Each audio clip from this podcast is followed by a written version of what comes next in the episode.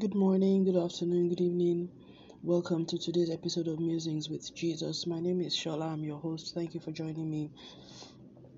I hope you're well. I hope all is good with you in your world. I hope everything is fine.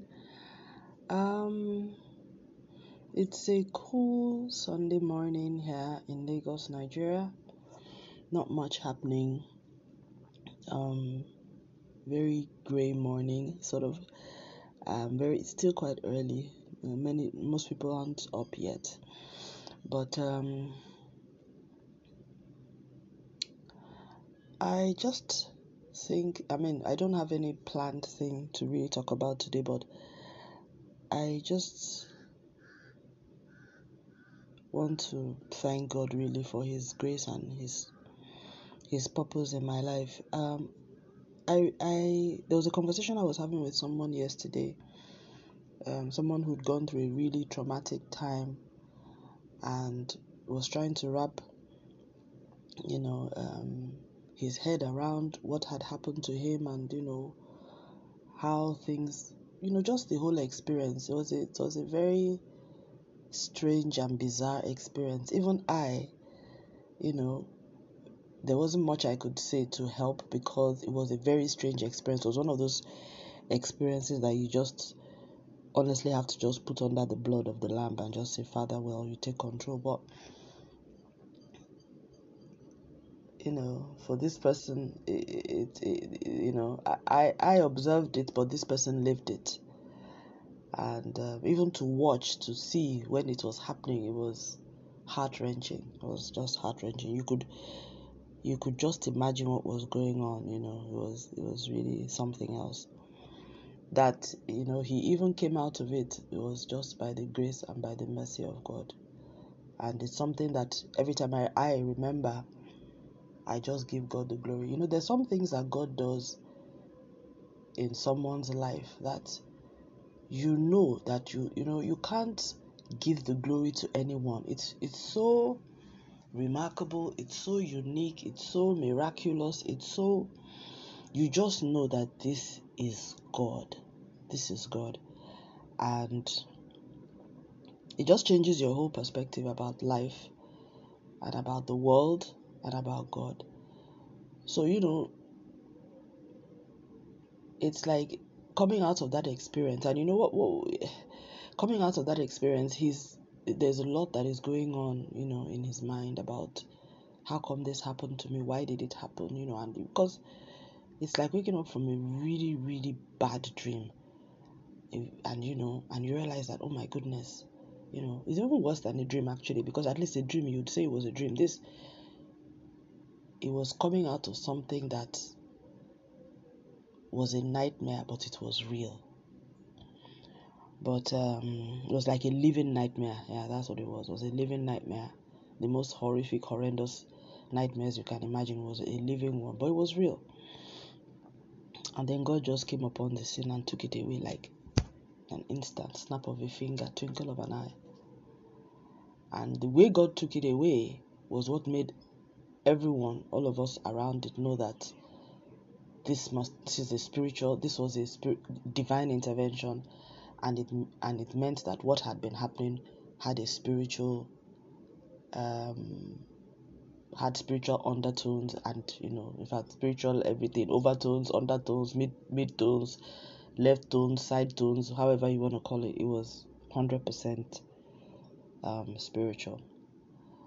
And um, when i remember when jesus um, when the disciples had an experience where they tried to cast out a you know they tried to pray for somebody and the, the, the person couldn't be delivered. And jesus said this one goeth not out that you know the way to handle this would have been through prayer and fasting. I think when we're dealing with complex situations in the lives of people i think the mistake we make is trying to um, diagnose what's going on without having spiritual insight and that spiritual insight and revelation has to come from God Himself.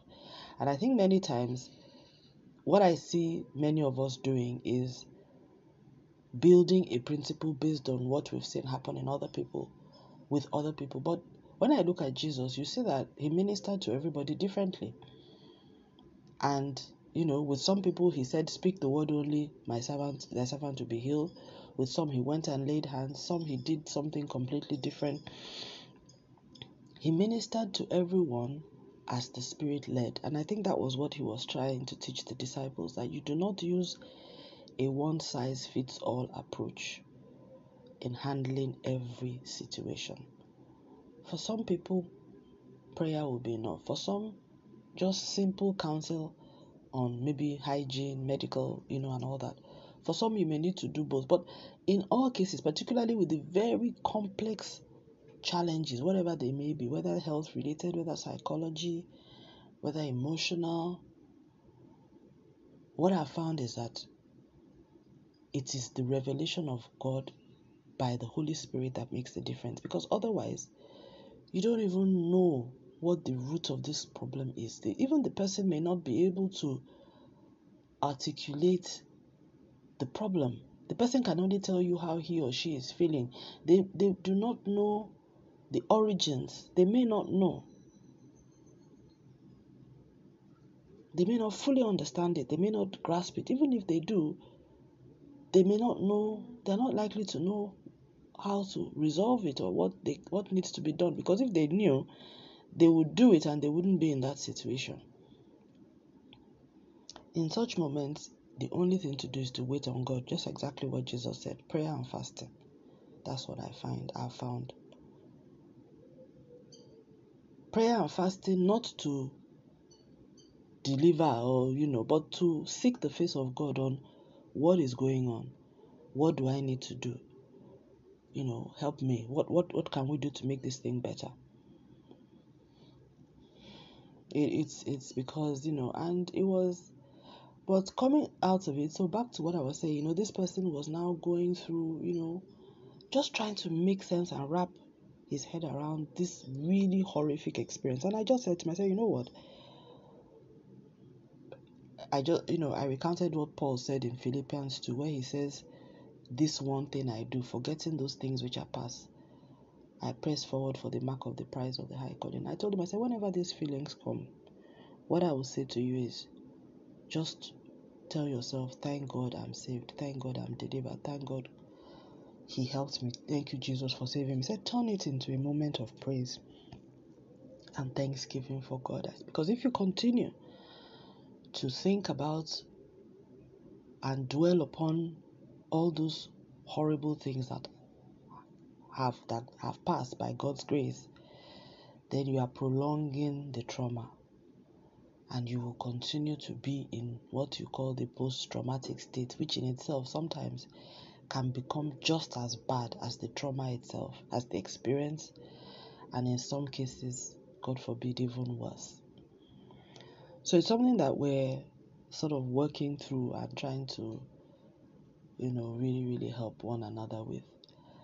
And I think it's, you know, many times I think also honestly I, I, feel bad about the way we have we many of us faith communities are practicing Christianity because I think we misunderstand the spirit soul interaction. We understand the body interaction to some extent, I think a bit more. But that spirit soul connection we don't understand. And this is it. When people come out of a very bad situation, there is a recovery process and that's what i'm finding in you know with this situation even in my own life there are things that god has delivered me from physically sometimes psychologically sometimes emotionally but in fact sometimes emotionally but there's a psych there's a recovery process emotionally and mentally that needs to happen and that hardly ever happens instantaneously what god can do or what spiritual divine intervention will do is to remove the cause of the problem. But then there's a day to day healing that then needs to take place after that. And that has to be applied like the balm of Gilead on a daily basis. On a daily basis. Otherwise, and maybe that's why the Bible says the latter state may be worse than the former. You know, that state when it talks about the dog going back to his vomit. Because I think many times when people are healed or delivered, we just think, oh, they can just go back to their life the way it was. I think such people based on what I'm saying now, they need to go through a post recovery process, which involves counseling, um, therapy, you know, psychosocial, whatever, depending on the level of the intervention or whatever the problem was. I think that whole process, we, we, we actually do it. I don't think faith communities do it as well. We think, oh, once you have been delivered, go your way, continue. Uh, you know, it just doesn't work that way. The human, you know, life, soul, doesn't work that way. Our our our our emotions retain memories, memory of pain, memory of touch of oppression, memory of torture. So that memory has to be dealt with when God removes the source of the oppression, the memory of it is still there. And that memory can cause trauma. So something needs to be done to heal that memory or to replace them with new ones. And that's not an instantaneous thing. Because God is not in the process is not in the ministry of, you know, removing people's memories. You rem- you know, it's still there. So some a separate type of intervention by his spirit also and by his word I think even more then has to take place to uh, you know and then the holy spirit helping with joy faith love. There's just a whole lot of things. And you know i so, so i think there's a whole lot of space for christian counseling that understands you know psychology and the way people think.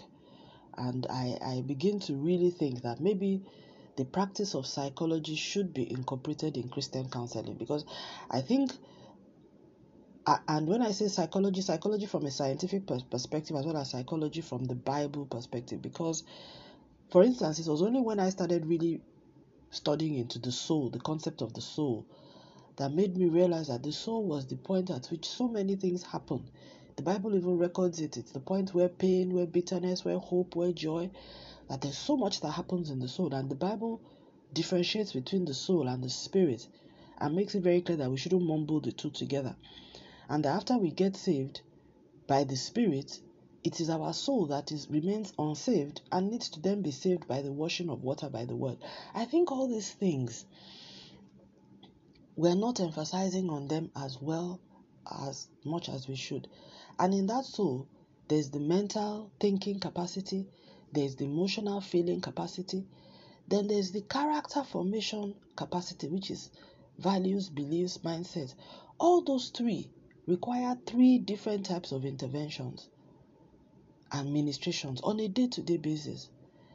And our inability as you know to, to approach the development of those areas in an intentional manner has kept us with the body of Christ of people who claim to be believers can speak in tongues, but in every other way are exactly like people of the world.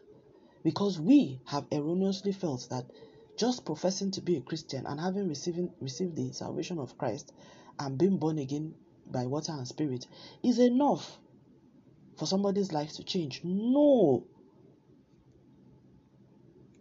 You have to enroll in a deliberate disciple daily ministry, receiving and practice of His Word. There's so much. And as I'm speaking now, this is the Holy Spirit explaining this to me because I've always wondered why such a big gap between who we are supposed to be in Christ and who we actually are. It's the soul gap. There's a massive soul gap that is left unattended to in the way in which we minister and we we take and the scripture actually provides guidance for all of these things it's just that we are looking at the wrong things and now that i'm in seminary i see that there's a big gap between theology and the practice of the faith most of the churches practicing the faith they're doing something else. Just the truth. They're just doing something else going along with their own interpretation of scripture. But when you go to a, a place where body of scholars have debated the word of God, you actually see that the, the theology is very much very close to what Jesus, you know, the Jesus standard and disciple early church standard. But the practice of it, you know, the, the application of that theology, first of all, the, that theology is not transmitted. It stays mostly in the seminaries from what I see. it doesn't really transmit into the churches by all time. The churches develop their own doctrine, which is very contextualized and you know lots of factors just come into it. Fundamentally, the Jesus doctrine is the same, but then the practice in terms of the focus and the emphasis in terms of spiritual growth and formation is is is, is just different. And most of the time is is it's more in practice structured around activities rather than the fundamental gospel and Christ doctrine, and even around structured around the church's calendar, which is what I see now events calendar, activity calendar. Very program driven um, discipleship practice rather than scripture, gospel, and Christ centered. It's, it's just really bizarre to observe. So it leaves a huge gap. So when people who don't fall into that, people who then have personal crisis that don't fall into those activity driven um, structures, they fall they fall by the wayside. And there are many people, people going through divorce, marital stress, domestic violence, psychological issue, mental health issues, severe terminal diseases. The, the, that structure cannot help them because it's not gospel centered, it's not Christ centered. You know, gospel centered helps us to deal with those things that are divinely, spiritually, um, you know, undertoned. Christ centered will deal with the full spirit, soul, and body because that then becomes Christ in you, the hope of glory. And I almost, as I'm talking, I'm almost thinking I should write a template for this, and I trust God to help me. Maybe even if, depending if I, you know, if I go through theology at some point, I would, I would say what I think. I would like to work on a piece of work that says what should be the organizational template or blueprint for a Christ centered church in this modern world. I, and I'm sure there are other people in the world working on such things, but I would like to do something from my own perspective based on what I have seen in the world today. So, because there's a huge gap, and I will share it with people who will be interested in it, whether they practice it or not. Maybe I would even just put it out there as my own thoughts and then see what people say and do with it. I, will make a note of that. Thank you, Holy Spirit. That gives me something to chew on for the future because I think yeah, I think thought leadership and us just thinking through the mandate of the church. I think the church is just really we've lost track, you know, we've lost focus as a whole. And when I make these statements, I'm speaking generically. I know there are places and communities where they are very focused on doing, but I'm just saying as a whole, generally, you know, in, in the US, I see all what's going on. You know, if I look at continent in Europe, Europe has completely lost the plot. I mean, there will always be pockets of you know, divine excellence here and there. And I, I know that happens in Africa too. It's all idol, man worship, very focused, you know. So everywhere, it just seems like it, it seems like science and modernity is winning, you know. And um, it's I, I I think we have to do something now to help f- future generations that are coming.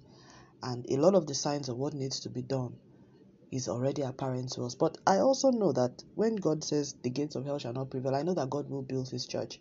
I think my own role is I, I want to be a part of that that God will want to do and I want to be like David who could say that he served he fulfilled the purpose of God in his own generation and then he went to sleep with his fathers. He went to you know that's really what I want to be. So where, where whatever it is God would want us to do in this generation I would want to be part of that. So I will leave it at that for now, and I thank you very much for listening.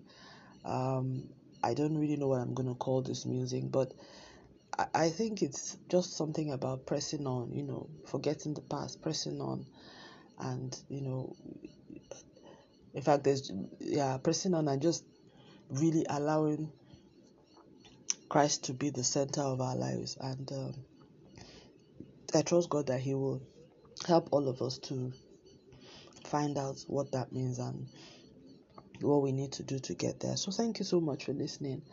God bless you. Stay lifted and have a wonderful day in the name of our Lord and Savior Jesus Christ.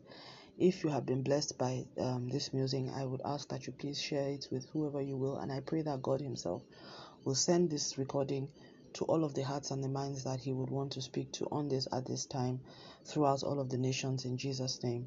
Amen. And that to all of the other musings as well, any that the Lord Himself has ordained for everyone, that it will all go to the hearts and the souls and the minds across all nations in Jesus' name. Amen and amen. Thank you.